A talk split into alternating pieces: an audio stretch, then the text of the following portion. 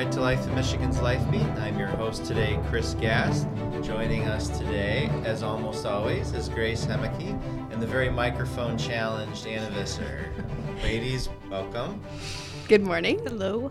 Doing it karaoke style. Hold Oh, yeah. mic. Yeah. So if anyone would like to donate to a new microphone stand to Right to Life of Michigan, they can go to rtl.org, click on donate, and your gift will be matched until the end of the year.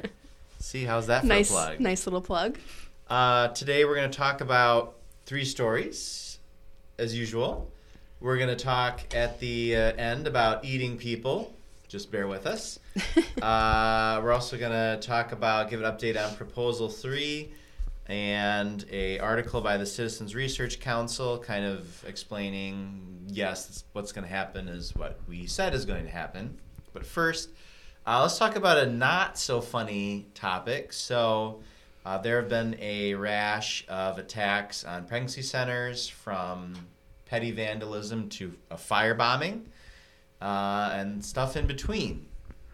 But uh, we had an attack uh, last week, or it was reported last week, on a pregnancy center in uh, the Detroit area, uh, but it crossed a new line. Um, it uh, they attacked a board member's house, and not just the pregnancy center.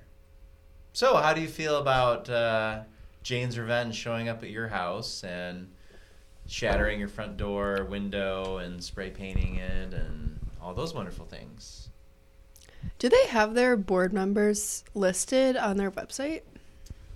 I don't know. So uh, the pregnancy center is Pregnancy Aid in Eastpointe, and Pregnancy Aid, I think, is the oldest pregnancy center in Michigan. It's been around, I think, since 1974. Um, so Yes. you've been there, haven't you? Mm-hmm. Yeah, it's one of the centers that we give grants to because we don't have an affiliate in the city of Detroit, and usually local pregnancy centers are, have some sort of relationship or supported by their local Right to Life affiliate.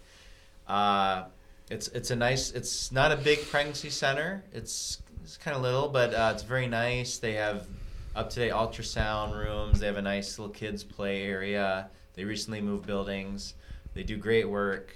All they do is serve women, women and men in need. Uh, but yeah, I don't know if they list their board members They house up there. they well not house, but feel like some of them list their names off on the website.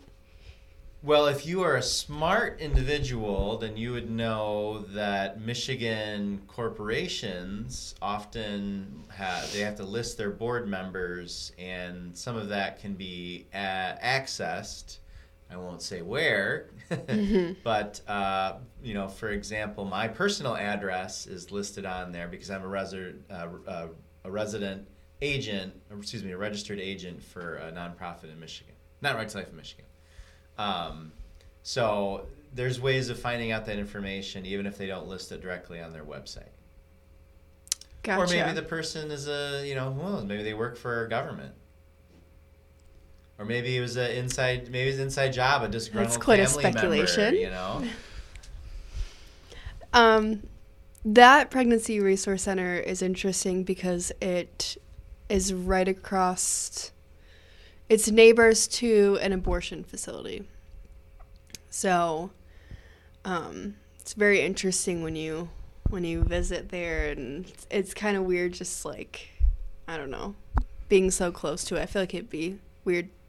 It would be interesting to work there or to volunteer there.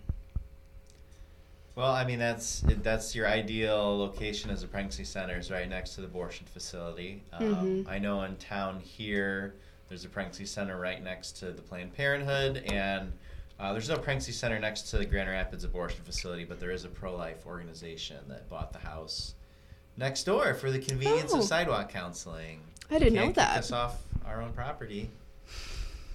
What which house? The one on the left. Okay. Oh, that's pretty cool. which you know uh, you know these attacks are not something new i mean take for example in you know town here in grand rapids um, there were creepy antifa people coming up for counter protests and there have been some kind of shady incidents so Um, you know, the, the sidewalk counselors in town here, they have security presence. They have a security guard who hangs up. Nice security guards, by the way, who bought me donuts when I was there for 40 days for life. So, uh, protection and tasty treats. What more can you That is nice. uh, so yeah, kind of nice, haha, funny. But uh, imagine being the board member. They found your house, they attacked it, and Jane's Reven's message is: if abortion isn't safe, then you. Well, and just the fact that it's so close to Christmas. It's supposed to be a joyful, peaceful time with your family, take a little vacation. They're probably going to be freaked out and scared from this, especially at your own house. So I can't imagine how that would feel, especially right now.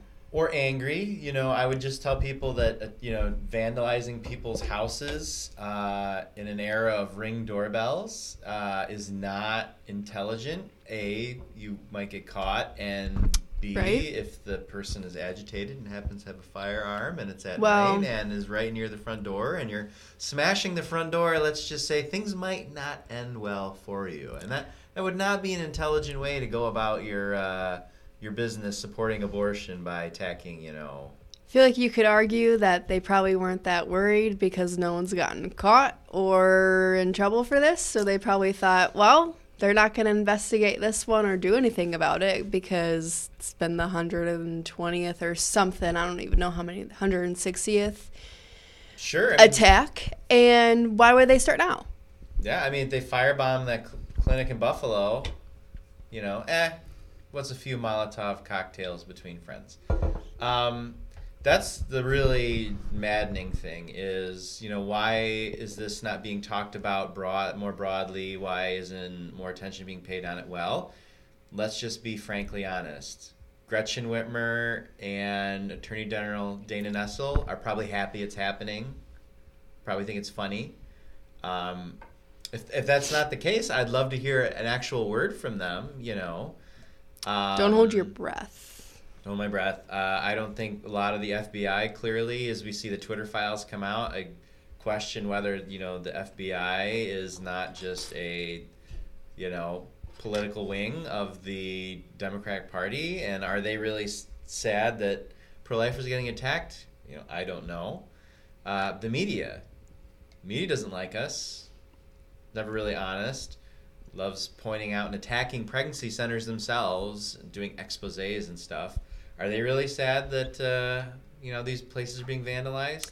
Again, if so, if there's someone out there who let us know if you support abortion, like, and it kind of frustrates you that uh, what you could arguably call terrorism is happening, like. Yeah, please let They- us know, and I won't just go around saying, "Well, abortion supporters like terrorism," because I have not heard a single example yet okay, President Biden did, after one of those attacks, say this is bad. but he's been the only one. And others, like Senator Elizabeth Warren, has been basically egging it on. So, True. you know, you, don't- you don't want to be called pro terrorism, then, you know, maybe you want to denounce Well, terrorism. Just a thought. In the interview with one of the, I think maybe she's the director or something of the Pregnancy Resource Center, they called it a hate crime. And on that mentality, if there was any other hate crime that happened, you would know about it and hear about it for days, maybe riots. Who knows? Right? Yeah. Because people don't like that. But when half the country likes stochastic terrorism or whatever they're calling it these days, uh, vandalism, fire bombings, attacking people's homes. So I, I think we can just finish up with reiterating that uh, before it's been always, first of all, they always attack the pregnancy centers, like the most harmless part of the pro life movement. That's the one that they attack. The centers that aren't even trying to convince people to be pro life, they're like, you can be, you can go get an abortion next door.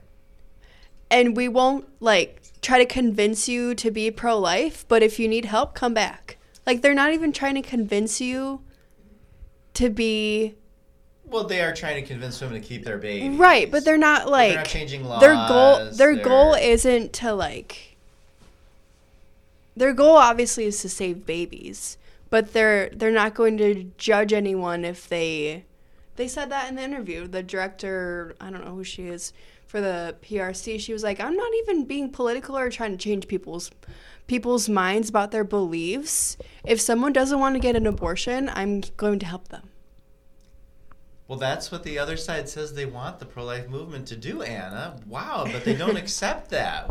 Such a that's such a How surprise weird. to me. It's almost as if they aren't being honest and upfront about what they actually believe. Imagine that. um, but uh, they did cross the line and attacking people's homes. Um, so I'll just say, if it keeps escalating, you know, the stuff that never ends well. We'll just leave it there. Um, moving right along. So uh, last week, the Citizens Research Council of Michigan did a blog post talking about Proposal Three and what should happen, and um, the blog post was basically saying the leg- you know Proposal Three is a confusing mess. Mm-hmm. And that the legislature needs to step in and clarify all these things. Um, which was funny because as they were saying it in all these different sections, and we'll go through them, you know, by section, but uh, they kept saying this, and then um, they basically just said, "Oh, but it, you know, anything can be challenged in law and courts and thrown out anyway because it's so such a vague mess." So it's like, what's the purpose of the legislature clarifying it if everything's just going to get challenged and thrown out in court? But nevertheless, let's go through section by section real quick, I think, and and um, see if uh, you know what we said is true or what the other side said. So, parental consent. Uh, what did we say? Said uh, proposal three is going to get rid of parental consent. mm-hmm What did the other side say? Uh, the only law that was going to be affected was the 1931 law. right The only law right definitively, no question, no no argument. Well, what does the Citizens Research Council say? Well, they say yeah, the term individual may include minor, and the courts are going to decide. It's interesting. They say, well, it doesn't look like there's public appetite for changing it, but the Constitution now says basically parental consent can go away. So They did say that they don't see. Um, they didn't admit that, uh, like the hormone therapy aspect of it was going to be affected. This is a very unconvincing argument Yeah. from them. Um, but yeah, basically they're saying that well, they could challenge parental consent in court, and hopefully, well, it doesn't say hopefully, but basically the courts may not go with it because they're afraid the public doesn't support it. So again, the Constitution says parental consent law shouldn't exist, and we're just crossing our fingers and hoping there's enough of an outrage that courts won't touch it yet. So who who was right on that? Was that us or the uh, proposal three folks? It was us. That'd be us. Okay, okay. Um, what else we got here? Scope of services. Uh, so, for example, um, that's where you talked about um, you know, Partial birth gender-related abortion. stuff and other stuff. Uh, yeah, anything goes. Physical and mental health conditions. Um, well, can uh, we restrict abortion for any reason? We said no. The other side said only the 1931 law is affected. Well, the Citizens Research Council says, well, you know, physical and mental health is pretty broad, and every Michigan law, like partial birth abortion bans or late term abortion bans, aren't gonna, uh, you know, be enforceable, and they're gonna get end up in court. So who was who was right about that? Us again. Are you sure? Yeah, pretty sure. I was told that we were engaging in disinformation, Grace. Are you telling me this independent CRC is also in on it? Did we pay them? no, you're right. Is We sh- we should trust the people who are killing children. We should do that. Mhm. You're right. State funding. We said proposal three is probably going to get rid of our Medi- uh, our ban on Medicaid funded abortions. The other side said, no, no, only the 1931 law will be affected. Uh, what does the Citizens Research Council say? Well, uh, could be argued that these statutes conflict with the language of the Reproductive Freedom Amendment, particularly the non-discrimination clause. Man, that's what we said, right? mm-hmm. Uh huh. Um, so who who's uh, who's right about that one? But they were they were Us sa- again. they were saying that 24 hours after the election, though. Not even. I know. Literally not that's, That's even the funny thing. Like, hours. as we've said, and we're gonna keep reminding people, the second that they won, that they could no longer have to lie to persuade a voter. They all came out like, "This is a dream. We're gonna get to do everything we want to do." You know, they can. We could say all that we want to say, and they can even admit to it in the article, right? Mhm. But until something really bad happens, because I think it's going to have to be really bad, people aren't going to see that it was a bad thing. Like they can say, oh, you know, we might get rid of our partial birth abortion ban or parental consent. We might, we probably will do that. Might, probably. Um, but people aren't going to care. They're not, I mean, Something bad, like for example, health and safety laws that we said are all going to go away because uh, the proposal three says no law can infringe on an individual's autonomous decision making, which is what every single health and safety law and regulation does.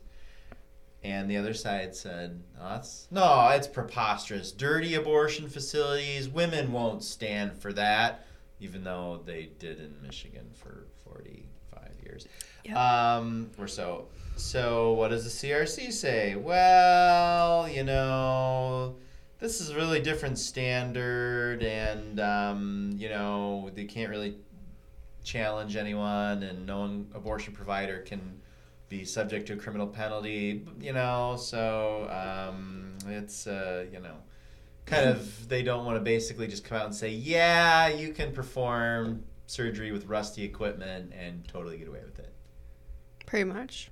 pretty much. Something terrible like that. I mean, even even then, like we had that Kalamazoo clinic that was in business for how long? The Planned Parenthood Kalamazoo has been there a very long time. You talking about the Cree Irwin case? No, it was in Kalamazoo, right? The one that got shut down.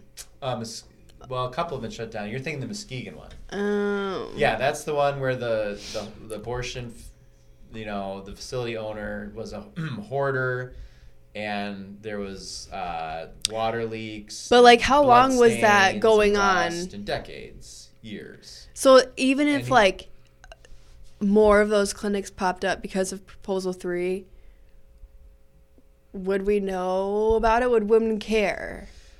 Well, we we know about it. We you know we did a report when we were changing the law. We get a lot of evidence because people do tell us about these things. But you know, frankly, for as horrible as those conditions were in the Muskegon abortion facility, the fact that we only get a few trickles of information about it, you know, the the poor and minority women that these clinics are primarily preying on for profit, as you said last week, um, they don't talk about these things.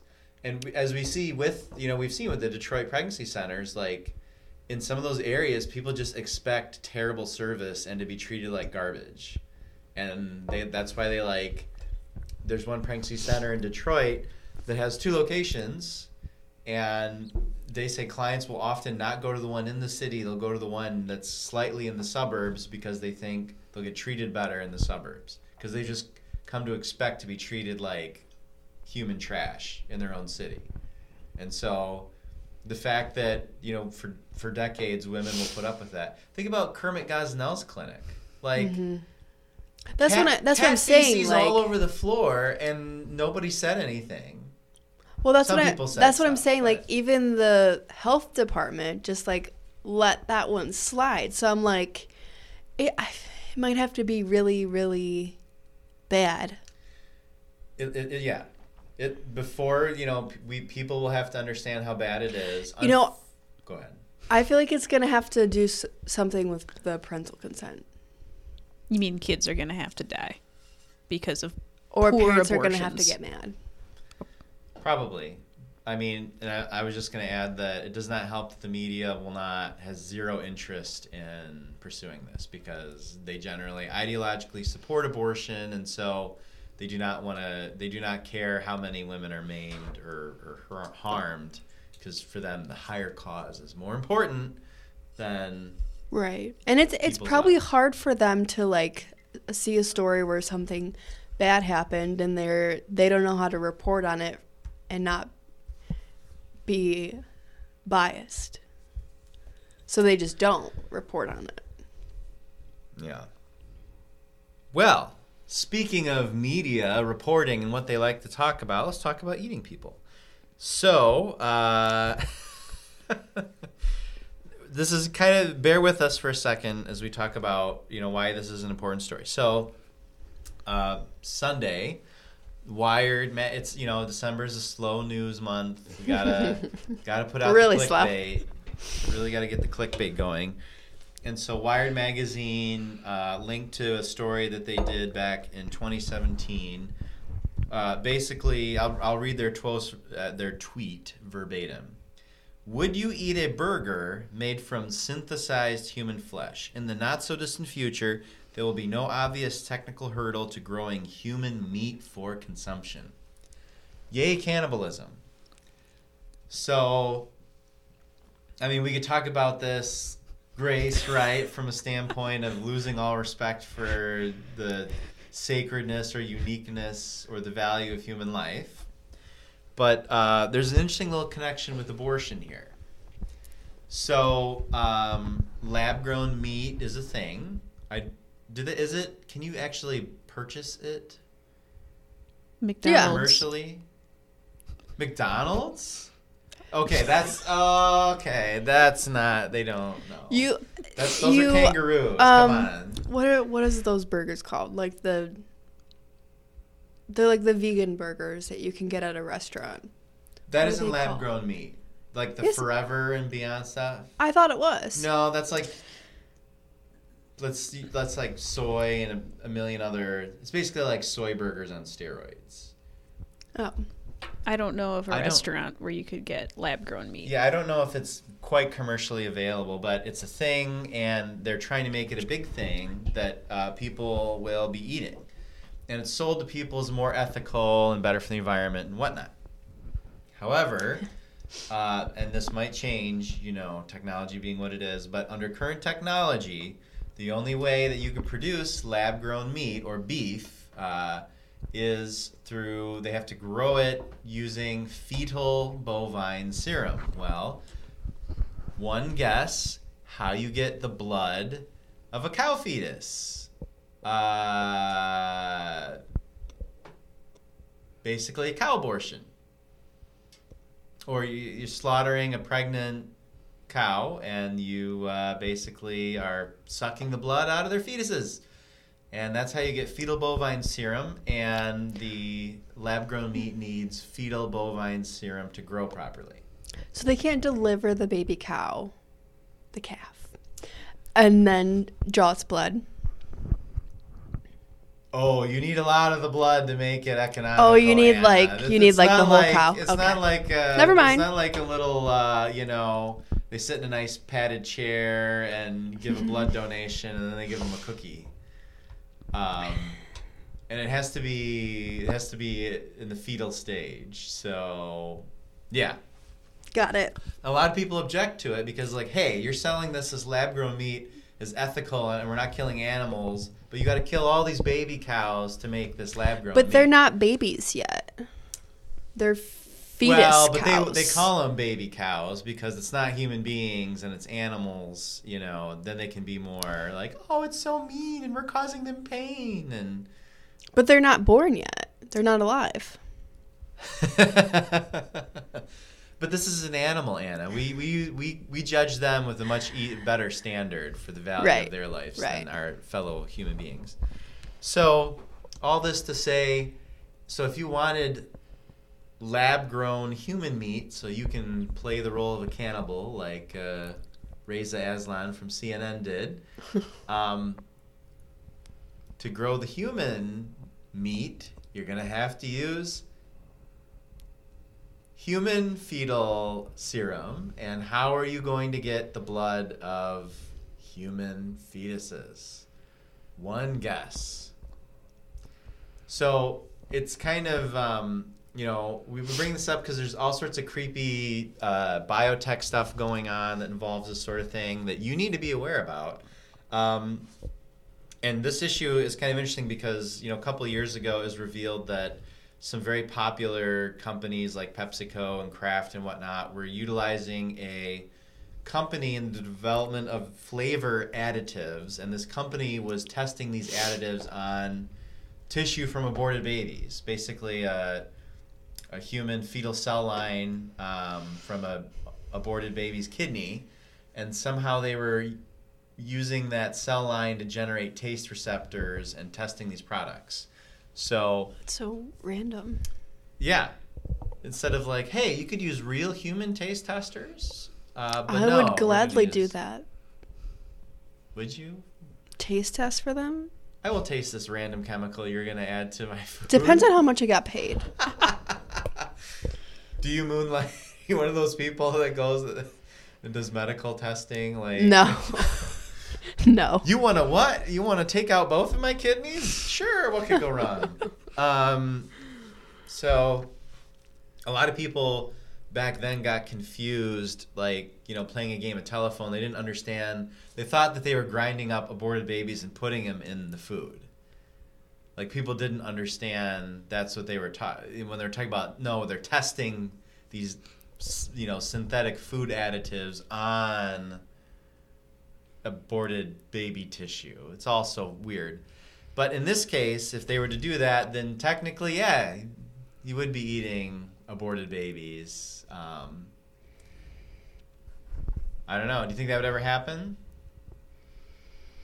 People are creepy. as, Um, as we were. Not like maybe, but not it wouldn't be mainstream. I don't think I don't people could say- could get over even if it was lab made like that you're eating human flesh. I don't know, but as we talked about yesterday, like, should we talk about this story? You're like, oh, people love cannibalism. Okay. I never said that. I never said they love cannibalism. I just said people these days have a weird fascination because it's. I already explained this to you, but I, I don't know. Can you can you listening explain it better? audience. Yeah, She's so it's it's so disgusting and so crazy horrible that it's like a train wreck that you can't look away from. Right. And people are fascinated by it. And then mainstream pop culture decided m- maybe they could romanticize it a little bit because they already have people's attention anyways. They definitely have romanticized cannibalism, as weird as that is to say. Because people are so, they know people are intrigued by it because it's so weird, but also kind of entertaining. I don't know. I don't, have know, an a pe- a explanation. people who's entertained by watching CNN anchors, you know, go zombie and eat people's brains. I mean, it's fear. I think it's, the shock factor. Yeah, it's the shock but- factor. It's so shocking that you can't look away. Yeah. So, but then, is it? Are we just gonna sleepwalk into? I don't know. Like that. No, You I, know, I think people would watch it, but I don't think they would do it. well, okay, how can they even- watch it if someone else isn't doing Right, it? someone someone would have to do it, but I don't think the majority of people would would do it. They would watch, but they wouldn't do it. That article even admits that there's a Western taboo against cannibalism. And yet they're reporting on it for clicks. I mean. Western society doesn't even eat like certain animals that we consider as like like part of our family or like humans, you know.